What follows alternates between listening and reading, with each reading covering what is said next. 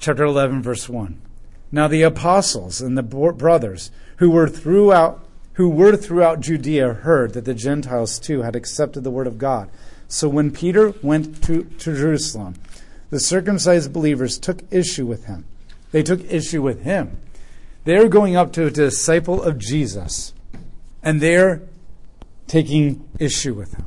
They're ready to go head to head with one of the apostles, and they're, they're angry with him. Saying, You went to uncircumcised men and shared a meal with them.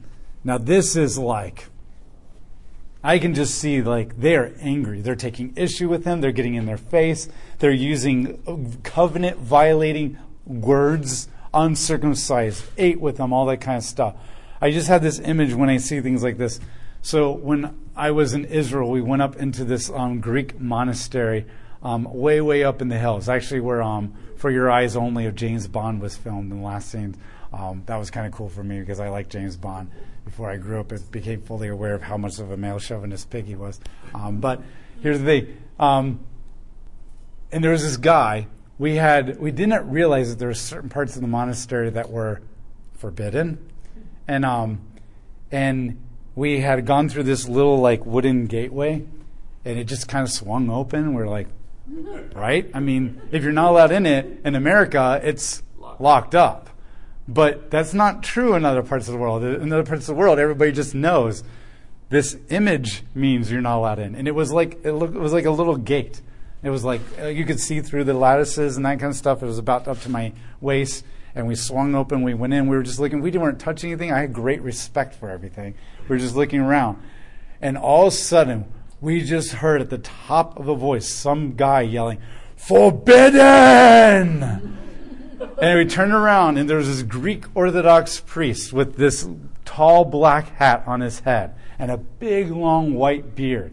And he had these robes on, and he had the robes, and the robe was buttoned at the top, but not at the bottom. And he was running, and the robes were flying behind him like a cape, or like Neo from The Matrix. Okay? And he was just like, forbidden, forbidden, and yelling it. And I was like, oh my gosh, I'm going to die. I am in a foreign country violating on sacred ground. And it was like, okay, well, and we just backed out as fast as we could. And that's the image that always pops in my head when I think of people like this coming to you, like, you just did this. Forbidden! Okay? And it's like, it's the image that pops in my head. Um, that was years ago, but that, of all the things that happened in Israel, that image is like more clearly burned in my head than any other time. But this was kind of Peter's same reaction. Yes. When the when he had the vision, it's like, no, I can't do that. Yes. And imagine that too. Very great insight. Imagine that, like, Peter's still probably still trying to grasp this. I mean, just because he saw it with his own eyes and kind of took back his passive aggressive insult doesn't mean that he's fully embraced this. And how do we know? Because later he's actually going to exclude himself from the Gentiles intentionally. Like when other Jews come in, he's going to get up from the Gentile table and move over to the Jews and be like, no, no, I wasn't with them. I don't want you to see that, right? And Paul's got to get in his face and like, forbidden, like, like, right? So like, yeah, he's still grappling with this. And even a few years later, he's still going to be hypocritical. Still, yeah. So this, this, this he, yeah, now he's got to defend this, and he hasn't even fully grasped his own argument yet. But Peter began to explain to them, point by point, saying, I was in the city. Now, read, his only defense is, let me just tell you what happened. I don't have a fully developed theological argument that I can give you yet. All I can say is, I was in the city of Joppa praying, and in the trance I saw a vision, object something like a large sheet descending, being let down from heaven by its four corners, and it came to me. As I stared, I looked into and saw four footed animals of the earth, wild animals, reptiles, wild birds. I also heard a voice saying to me, Get up, Peter, slaughter and eat. But I said, Certainly not, Lord, for nothing defiled or ritually unclean has ever entered my mouth. But the voice replied a second time from heaven, What God has made clean and must not be considered ritually unclean. This happened three times, and then everything was pulled up to heaven again. Now remember, command comply. We're hearing this all again, and it's emphasized this is important. It's important for them to hear. At that very moment, three men sent to me from Caesarea approached the house where we were staying. The Spirit told me to accompany them without hesitation. These six brothers also went with me, and we entered the man's house. He informed us how we had seen an angel standing in his house and saying, Send to Joppa and summon Simon, who is called Peter, who will speak a message to you by which you, are, you and your entire household will be saved. Then I began to speak, and the Holy Spirit fell on them, just as he did on us in the beginning. I remembered the word of the Lord as he used to say, John baptized with water, but you will be baptized with the Holy Spirit. Therefore, if God gave them the same gift as he has also gave us after believing in the Lord Jesus Christ, who was I to hinder God? That's key. Even though Peter has not fully understood and grasped completely, and even though he will not completely consistently live it out at every moment from this point on, he does know I, who am I to hinder God? If it happened the exact way that it happened for us at Pentecost, then it is of God.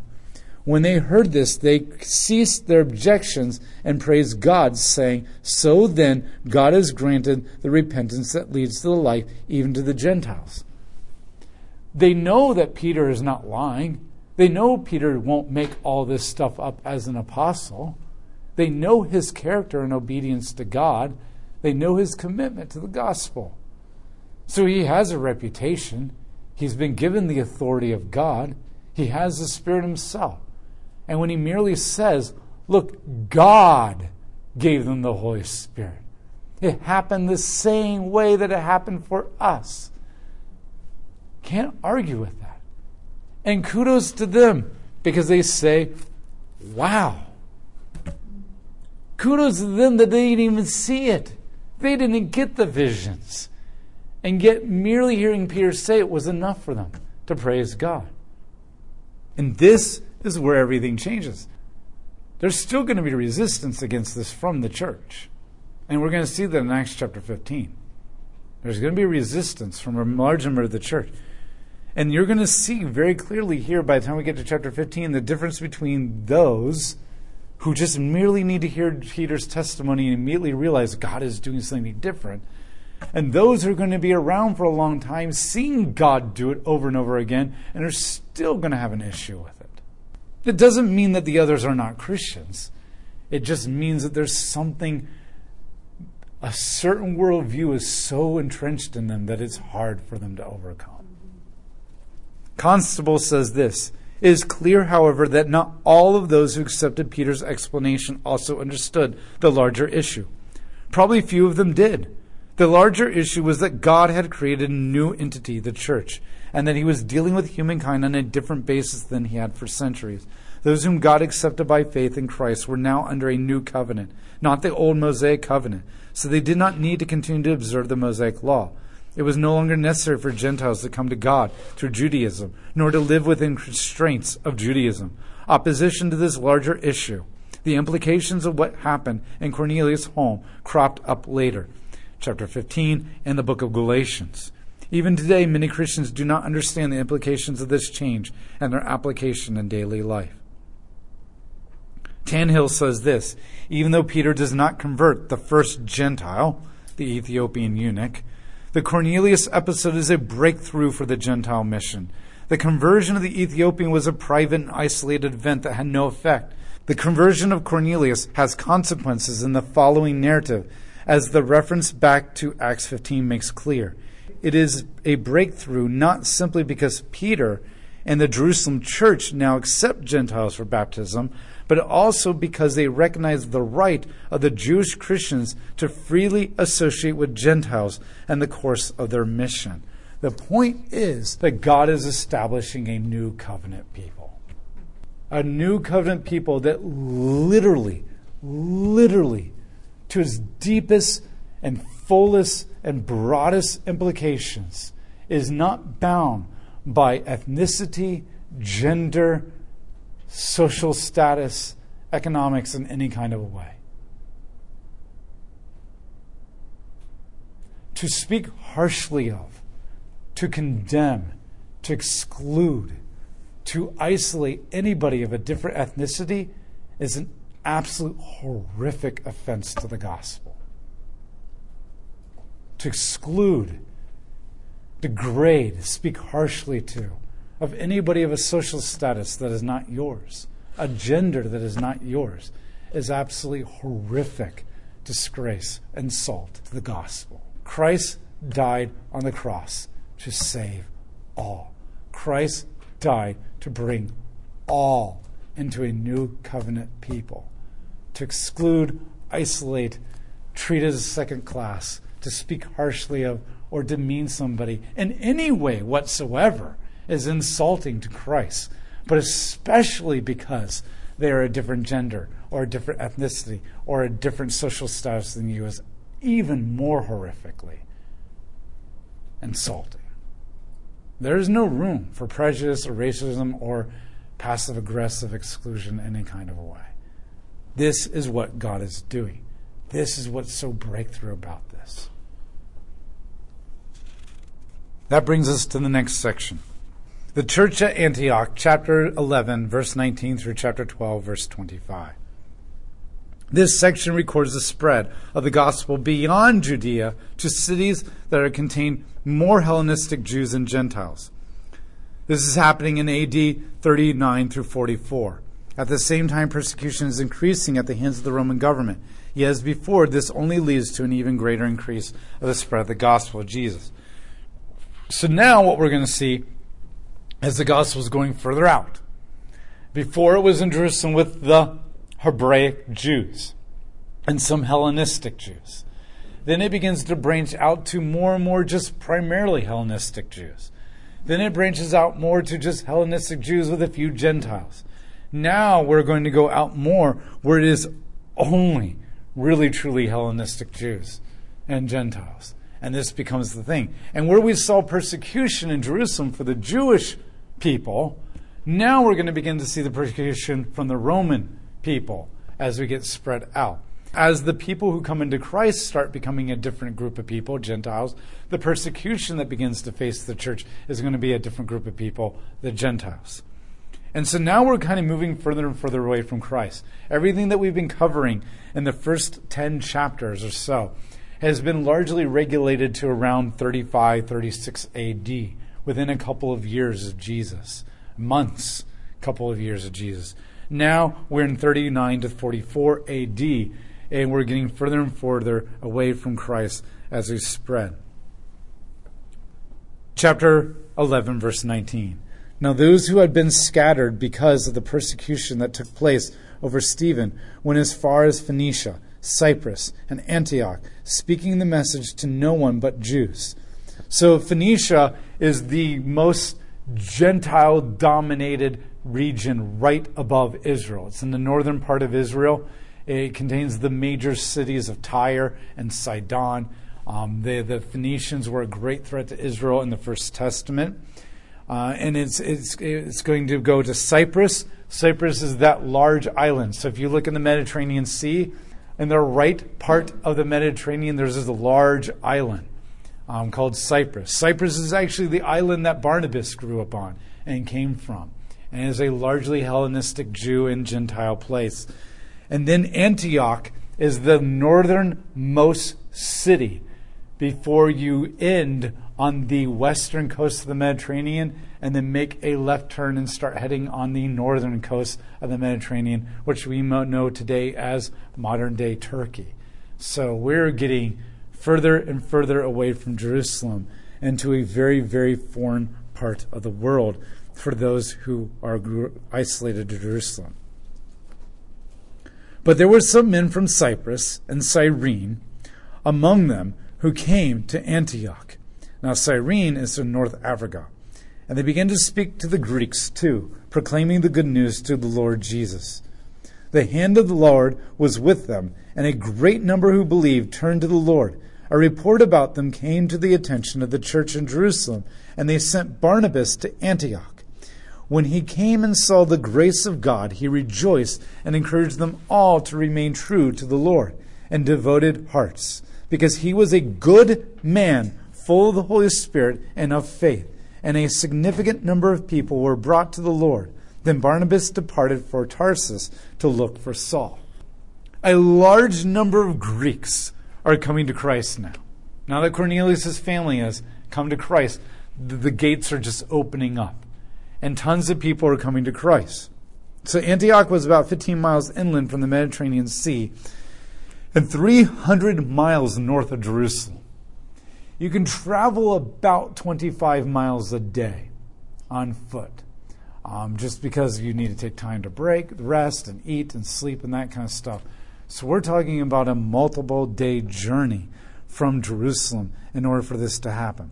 It was the capital of the Roman province of Syria Cilicia, uh, north of Phoenicia, and was one of the most strategic population centers of its day. It contained between 500 to 800,000 inhabitants. This is large for this part of the world and this region. It was a significant major city. It was like the New York of this part of the Roman world. It was the third largest city in the Roman Empire. So even though we are hundreds and hundreds of miles away from Rome, Italy, we're talking about the third largest city. Antioch shows up in many writings and many things outside the Bible as a significant city. About one seventh of the city's population were Jews, and many Gentile proselytes to Judaism lived there. Antioch was also notorious as a haven for pleasure seekers, meaning people who just got off ships and want to find a good time. Now, since the murder of Stephen, not only had the gospel expanded beyond Jerusalem to Judea and Samaria, it was beginning to move to the ends of the earth. This would be starting to be considered the ends of the earth. We don't think of it as the ends of the earth because there's nothing like modern day technology that makes the world feel very small. But for them, this is the ends of the earth. And it doesn't matter whether you're the ends of the earth Antioch or the ends of the earth India. For them, it's all foreign. It's all out there. It's all different. Barnabas is the only person in Acts to be called good. This is huge. Do you remember when the guy came to Jesus and said, Good teacher? And Jesus says, Why do you call me good? Only God is good. Jesus wasn't denying that he was God. He wasn't denying he was good. He was just getting the guy to really think about what you're saying. If you're calling me good, then you're calling me God. And as a Jewish rabbi, I don't think you're ready to say that. But what God is making, and then of course, good is in creation, God said, and it was good, and it was good, and it was good. Now, we often think of good as like, good little boy, good girl. They're such a good kid. Okay? I have an old principal, um, Buzz, and he would always say, he's a good kid. I mean, you know, in that like we're all scumbag sinners and fallen and deserve to go to hell, kind of a good kid. So that was how he, yeah, I, Buzz was just, Buzz, Buzz is always so theologically correct and fun is funny and right in your face at the same time. When God is defining things as good, he doesn't mean morally good. That's not how the Bible uses the word good. Good in the Bible means functioning the way that it was designed to function. I mean, it's not like God looks at the sky and says, Good sky, you're so obedient, right? It means that it's functioning the way that He designed it to function. Humans were good because they were functioning the way they were designed to function. It is not until the fall that things are no longer good because lions ripping things apart and devouring it, covered in blood, is not good. It's not the way God designed it plagues that wipe across the creation and kill people, diseases and, and floods and right? This is not the way God designed the world to function. It's broken now. The reason we use it word morality is because God designed you to operate a certain way in mind, body, spirit, emotions, and social. And so when he comes in the Ten Commandments, he says, Do not murder. This, I did not design you to kill people for your own benefit. Do not steal. I did, did not design you to function by taking from people and wounding them. Do not commit adultery. This is not the way I designed you. Therefore, when we say you are a bad person or you're not good, you're not functioning the way that you were designed to function. The way that God designed you to function was to reflect the image of God as a self sacrificing person who, who, who meets the needs of other people and, and builds something outside of themselves for the glory of God. Anytime you say mine, me, I need, I will do, I don't care about you, I want, that's not the way you were designed. And so this is why morality is just one aspect of how we're not functioning the way that we're designed to function. One can say, My body is not good when it's got a cancer in it. That's not the way God designed our bodies to function. But Barnabas is said to be good. Now we know that's not true completely, right? He's still a sinner, he's still flawed. But in that you know, we're all sinners. We deserve to go to hell, kind of a sense. Barnabas is good. And there's not really anybody else that is, that is said of. Not even Paul. Which means, like, when we see Barnabas in this story, he is functioning the way that God designed him to function. Doesn't mean he's perfect. Doesn't mean he has any, doesn't have any flaws. It doesn't mean that he doesn't need Jesus any less than anybody else. It just means that when he, overall, people looked at this man and said, This is the way it's supposed to be. This is close to good as what we're probably going to see in our lifetime at this point in this story. And that doesn't mean he's to be lifted up on a pedestal, because that's the very thing that the Bible is preaching against. But what it means is that what he is doing is a model for us to emulate. We are never meant to lift any of these people on a pedestal. We are to look at what they failed and say, How can I not be like that? And we are to look at where they succeeded and say, How am I to emulate that? And then, with the Spirit of God, how do I go beyond that? But he's good. This is also the first time that the word Christian is used. It is used only here in Acts and in 2 Peter 1, chapter 4, verse 16, in all the New Testament. When early Christians described themselves, they spoke of being disciples, believers, saints, brothers, sisters, or followers of the way. They were sometimes called Nazarenes, Acts chapter 24, verse 5. They did not call themselves Christians until the 100s AD. None in the Bible, other than Peter and Acts. It was the early Christian church father, Ignatius of Antioch, who used it frequently and therefore gained its popularity among the people. Luke uses it here to make a clear distinction between Christians, both Jews and Gentiles, and the Jews who were not followers of Jesus. Thus, the term is not ethnic, but is used to communicate religious loyalty. Christians are social, not ethnic. So now we're dealing with new people groups. Before we just had the Hebraic Jews. Now we have Hellenistic Hebraic Jews. Now we have Hellenistic Hebraic Jews and now Gentiles. Now we have Gentiles who are Christians and Gen- Hebraic Jews are Christians. And we're, now we're getting like so many different kinds of mixtures here that now Luke is now using this to say, but they were Christians. And they're not Hellenistic Christians anymore. They're not Jewish Christians anymore. They're Christians. And the word Christian means we are bound together in community and loyalty to each other by our religious devotion to a singular God. Not because of an ethnicity, a culture, preferences, hobbies, anything else.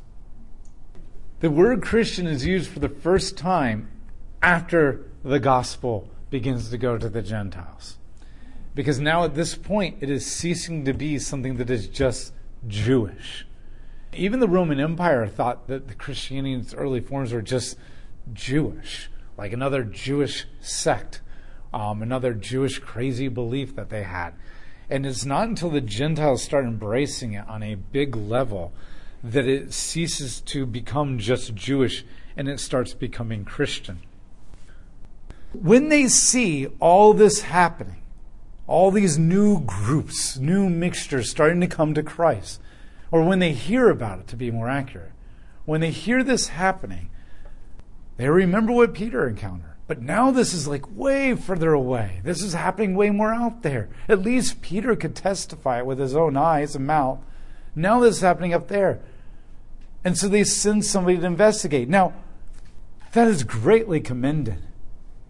They could have heard it through the grapevine just said, No, no, I don't accept that. They said, We, we, need, to, we need to see this. And so who did they send? A good man. A man that would deal with people. A man who himself is a Hellenistic Jew, who did not grow up in the Hebraic sense of pure favoritism Judaism. A man himself who came from Cyprus, where this is all happening, his own hometown. He could say whether these people are legit. He's like, I know her. I grew up with her. She sold me a block of cheese when I was a kid, right? This is the guy who can say, or I at least know about these people through the grapevines, seven degrees of separation. He's the one that they send up because he's trustworthy. He's a godly man. He's full of the Spirit, just like Stephen was described to be. And they send him up there, and he comes back to report what he has seen. And when he sees, greatly encourages him. He's excited about it. And he wants to celebrate it. Things are drastically changing in the church. Now, here's the question when God begins to do things that are different that we're not used to, when God begins to go outside of our cultural boxes, do we immediately just shut it down and say, no, that's not the way things go? Or do we send godly men and women out to investigate through the leading of the Holy Spirit and ask, does this fit Scripture? And what is the Spirit speaking to us? And how will we adjust ourselves to it? Because that's still happening. There are people speaking in tongues in a way that we're not used to or familiar with out there. There are people coming to Christ through visions. There are people who are laying on hands and healing people. There are resurrections happening. And everything in the Americanness in us says, no, right? That's all counterfeit. That's all made up. That's exaggeration. Because I have personally seen the counterfeits without a shadow of a doubt it was counterfeit. But I've also seen the real thing from what I, I, the cynic and the skeptic. Now, I'm not saying because I'm a cynic and skeptic and I believe it must be true, but there was a lot to overcome in me. But there's still a part of me is like, but it still only happens a little bit, right? but I know that's not true. I know that's not true. And I know it's beginning to change. Because as America becomes less and less knowing of the Word of God, and the Word of God becomes less and less prevalent, that's a better way of saying it, and we become more ignorant as a culture, even the Christians are becoming biblically illiterate then these things are going to start popping up more and more and more. And as paganism and the occult and that kind of stuff, listen, I teach the occult at school, as in like what it's about, not like, hey, students, let's get together and do the occult. I know how powerful it is. I know how infiltrated it is into our country. I know what it. And as we see that, Christians have lost respect by the way that we live and the way we speak. And the only thing that's going to convince this new generation growing up in a different era is when they see the power of God. And I truly believe where the word is prevalent, these miracles are a little less because the word is more objective and it's more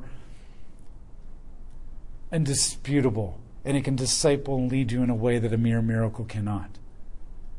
But as the word dies, the miracles go back up to validate the word so the word can grow back up because the word is the truth and the life. And so, are we ready for that? Are we ready for a new form of evangelism? A form that's always been there, but not very prevalent. It was ironic as I was actually thinking about this the other day. Our pastor this Sunday like talked about the exact same thing. I was like, "Ooh, that's a God moment." Like you know, whenever you like are thinking about something and hearing God's presence, and then like you hear it somewhere else and they're thinking here, and you're like, oh, "Okay." It's not like we all got together and said, "Let's think about the same thing this week." They sent a good man and they validated it. Here's the thing the same Spirit that is doing all of this, and Jesus, Peter, Philip, Barnabas, all these amazing things that we're like, wow, that's so cool, is the same Spirit that's in us today. The purpose of the Spirit is to supernaturally empower you to do the will of God. That's his primary task. What is God's will for us? To know him deeper and better. To obey Him and be transformed by the renewing of our minds, to share the gospel, and to meet the needs of a broken world. And a bunch of other things. Discipleship, as in meet, share the gospel and disciple. But those are the primary things. And a lot of times, me included, I'm a Bible teacher, and still there's times like I'm a Bible teacher that's also an introvert with brokenness. And so even me sometimes like, ah, I don't have it in me to go and talk to that person. I've got student like I feel very gifted by God to really take students and take them deep and challenge them and disciple them in a way that they haven't really been a lot. But I feel very gifted by God to do that with people that are really on board and on fire and want to learn and absorb. But where I struggle in my brokenness is the kids that are just bucking. They don't want anything to do with it. They're anti you and that kind of stuff. And I feel so incompetent. Mm-hmm. I'm good with people in tight one on one situations and small groups in my classroom. But to go out door to door, like, and yet I have to remind myself, like, the same spirit that is in them doing these things is the same one in me. The same spirit that gives me the ability to do this and speak to my students. And there's so many times I'm like, I go home afterwards and I'm like, oh my gosh, that was God. That was not me. When I researched and did all these studies, I didn't make those connections. And all of a sudden I began to talk, and these connections came out, and they were so deep and profound. And I'm like, that came from God. That was not me. Why don't I believe that in those other areas? We need to really truly believe like the same spirit that is in them is in, in us. And the same spirit that gives you this amazing ability to do it in this area in that area that we know is the same spirit that can do it in that area in that area in that area. Yes do some of us have more giftings than others? Yes. But that doesn't mean that any one of you can blow anybody else away in their gifts if the spirit's truly in you. And I don't mean truly in you if you're truly saved, but like you're you're you're tapped into it in that moment and really allowing it to take over. The problem is we live in a culture that is just so distracting and so mesmerizing to the human flesh. And the real question that we have to ask ourselves is not whether the Spirit can do this in us, not whether the Spirit's still doing these things, but are we really truly willing to die to the comforts of everything? And as a father of three little girls, that is scary. Absolutely scary. Because as a father of three girls, comfortable is very good when you're raising kids. Because safety is everything in my mind. But do I trust God? I think that's what it really comes down to. When I was in seminary, one of the greatest benefits of being in seminary was that I met Christians from all over the world. Christians who were newborn Christians, Christians who had been doing it for years, Christians who were just starting their ministries and young with lots of ideas like me, Christians who had been doing leading churches for many, many, many years in Russia and China and Ukraine and other places in India. And now we're coming back to just get more deeper education so they can go back and take their church even deeper. And I talked to so many people, and it really opened my mind to how Christianity is not bound by America. There are so many things that are happening out there. And one of the things that they told me is I was blown away by their stories of being persecuted, like true persecution, like in jail, body parts being cut off, members of the church burned, family members executed for not, not denying Christ. And I was just like, oh my gosh. And they're like, you know what? It's way worse for you guys. I was like, what? And like, you're being persecuted with comfort and entertainment and amusement. And then, but what makes it so worse? Now remember, this isn't me saying I have no right to speak on persecution. These are people who were truly persecuted. And they said, the problem is that you're being persecuted with the things of the world, but you enjoy it. You enjoy it. And that's what makes it more dangerous. The world is attacking you in the same way that it's attacking us. For us, it's a loss of everything and it's painful, so it makes us cling to Christ all the more. For you, it's comfortable and enjoyable and it makes you relaxed. And I've never forgot that, and I wrestle with that so much in my own life. because I like predictable structures that are safe. And that's the real question, not whether the Holy Spirit is still doing this. I think that argument has no grounds, in my personal opinion. Are these things still happening today? Do the gifts still happen today? Yes. The question is, how do we, in the culture that we're in, tap into that? That's the question we should bring to the Holy Spirit and ask to reveal to us. Verse 27. During this time, some prophets came down from Jerusalem to Antioch, and one of them was named Agabus. He stood up and through the Spirit predicted that a severe famine would spread over the entire Roman world. This happened during the reign of Claudius. The disciples, each according to his ability, decided to provide help for the brothers living in Judea. This they did, sending their gift to the elders by Barnabas and Saul. When it says it was spread to the entire world, depending on your um, translations, some might say that the, the, the plague would affect, the famine would affect the entire world. Some of your translations choose to make this the Roman Empire. And the reason is that this is the Greek word oikomen, and oikomen refers to basically the inhabited world. Oikomen is basically the inhabited world. And Luke is using this as an exaggeration because, and if you lived in the Roman Empire, that was the inhabited world to you. The Roman Empire was expansive. And unless you were a trader who made your way into China and India, most people did not have an understanding of anything beyond the Roman Empire. Um, kind of like we just mentioned, it's kind of like we think America as the entire world a lot of times, or at least Europe and America together. And our way of thinking, our currency, our language has dominated most of the world in a lot of ways that we don't really think of much being outside of a Western kind of mentality. And so this is the way they thought about the Roman Empire. So this is going to spread throughout the Roman Empire a lot of this part of the Mediterranean world wasn't really rich in agriculture. There was a lot of mountains around these edges, and most, 90% easily of the agriculture in the, the, Mediterranean, the Roman Empire came from Egypt. And all throughout the ancient world, even the days of Joseph, right? When there was a famine in Egypt, there was a famine everywhere, and everybody was affected. We know that during this time period, there was an actual famine in Egypt where the Nile River pretty much flooded and it ebbed and then flooded and ebbed on a predictable rate, on a yearly rate. And it ebbed and flowed um, in a regular pattern that wasn't really threatening. But during the reign of Claudius, it flooded in a way that was extreme, even for Egypt, because Egypt doesn't get a lot of rain. And it wiped out lots of, lots of, lots of crops. And when Egypt loses its bread, everybody loses its bread. So this doesn't mean that there's necessarily a famine that's in the entire empire, as in a, a lack of rain, we can't grow things in the entire Roman Empire.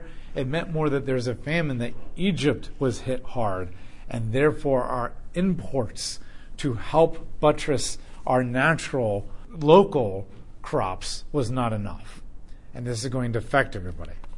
That's what's going on here. But what's interesting is that this is told to them by a prophet.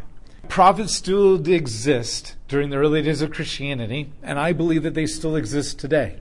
But they do not exist in the same way that they did in the First Testament.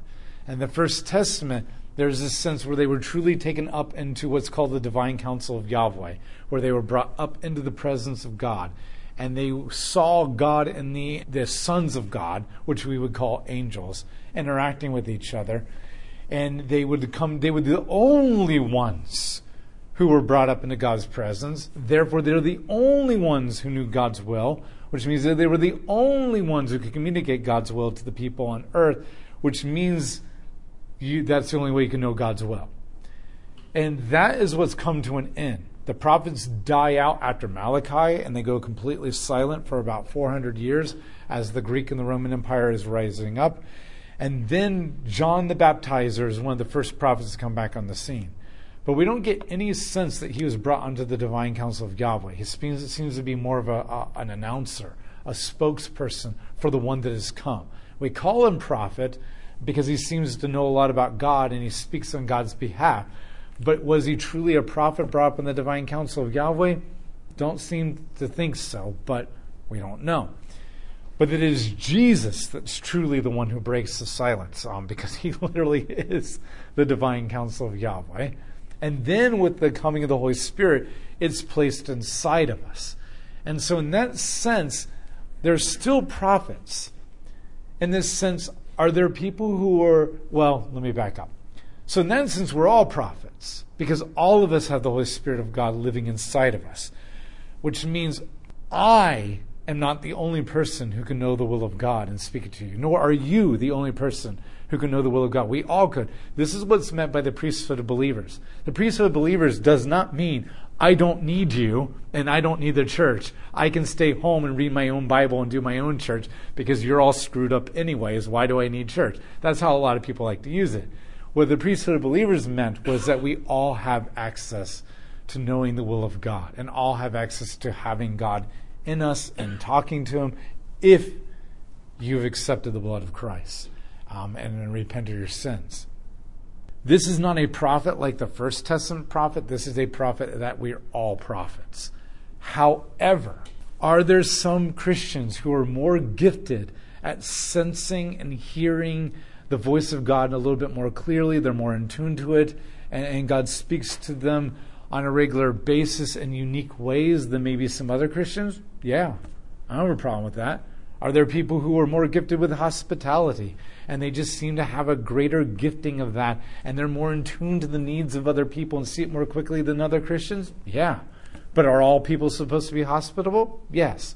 Are there some people who are more gifted in teaching and just seem to thrive in that and get that? Yes, than other. But are we all meant to study and be teachers? Yes. Are there some people who are more gifted in evangelism than other people, and they just they're in tune to it and they see those needs quicker than yes?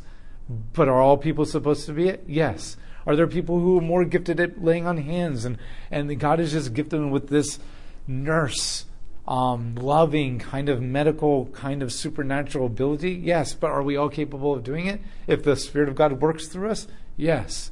And so, in that sense, welcome to the prophets. This guy is obviously a prophet and a unique gifting and a unique calling and a unique sensitivity to the voice of God, but he is not the only source. And if he messes up, the whole church isn't condemned um, like it was in the First Testament. If a prophet messed up, everybody was condemned by the actions of the prophet. That's not true. So if you come to me and you say, God told me last night that you're supposed to da da da da da da, well, one, you're still required to give signs, just like in the First Testament. And two, I can say thank you and I can seek the Spirit out. Now, it might be like, wow, you you can be like, I get the sense that you're thinking about da da da da and feeling da da da da da. And I'm like, oh my gosh, yeah, nobody knows except for God and I. And then you can speak, and that's a sign. That's a sign in itself. But if you have no sign and you just tell me I'm supposed to do something, then that means I can go to the Holy Spirit too and ask for Him to confirm that and to validate that. Because we are told very clearly in Deuteronomy 13, 18, and 1 John 4 to test every spirit that comes and says, I am coming in the name of God or an angel or Jesus or whatever. And so God used this prophet, Agabus, to warn the people. Now, what's interesting is that the church immediately responded. It's the Antioch church that's gathering this money in order to give it to the people in Jerusalem, and they're one of the people. Now, this is big because what we're going to begin to see is a shift from the power moving from Jerusalem to Antioch. And the Jerusalem church has been the dominant power um, or the dominant source of hierarchy and leadership because of the apostles and all them kind of stuff. But now it's the people in Antioch, further north. So Antioch is right when the western coast of the Mediterranean begins to curve westward and go over the northern parts of the Mediterranean. And you'll see that on your map. And they are beginning to collect the money, and they're now providing for the need of Jerusalem what this verse does is it feels kind of random and out of place, right? We've been learning about Peter getting arrested, and we learn about Herod and all this kind of stuff. And then all of a sudden we're like, oh, and by the way, Barnabas and Saul finally brought the money to the people in Jerusalem. And you're like, what? What it's doing is it's connecting these two worlds together. It's connecting the world of Antioch, the largely predominant Greek Christians, with the world of Jerusalem, the predominant native Hebraic Jewish Christians. And these two worlds are connected because we have Peter, who's in Jerusalem, being arrested by a half Greek, half Jewish person, Herod, in the north, close to Antioch, closer to Antioch. And then the people of Antioch are also providing for the people in Jerusalem. And what God is showing here, or Luke is showing, is that these worlds are connected. These worlds are internet, interlinked. And we had Barnabas going up and investigating the churches up there and bringing the report to Jerusalem. Now the Antioch church is bringing money to Jerusalem, and the Jerusalem churches, and we're, we're seeing an ebb and flow. That this isn't just local house churches anymore. This is starting to become known as the universal church, the church that spreads from many different cities, to many different cities. Barnabas and Saul were put in charge of collecting the money that they had gathered to provide for this famine, and they deliver the money to Jerusalem. And so consider this like long distance missions um, by giving money and helping out people in other countries, even though you will never see them. And that's what they're responding to. And God is giving them this insight in order to help them see that and understand that.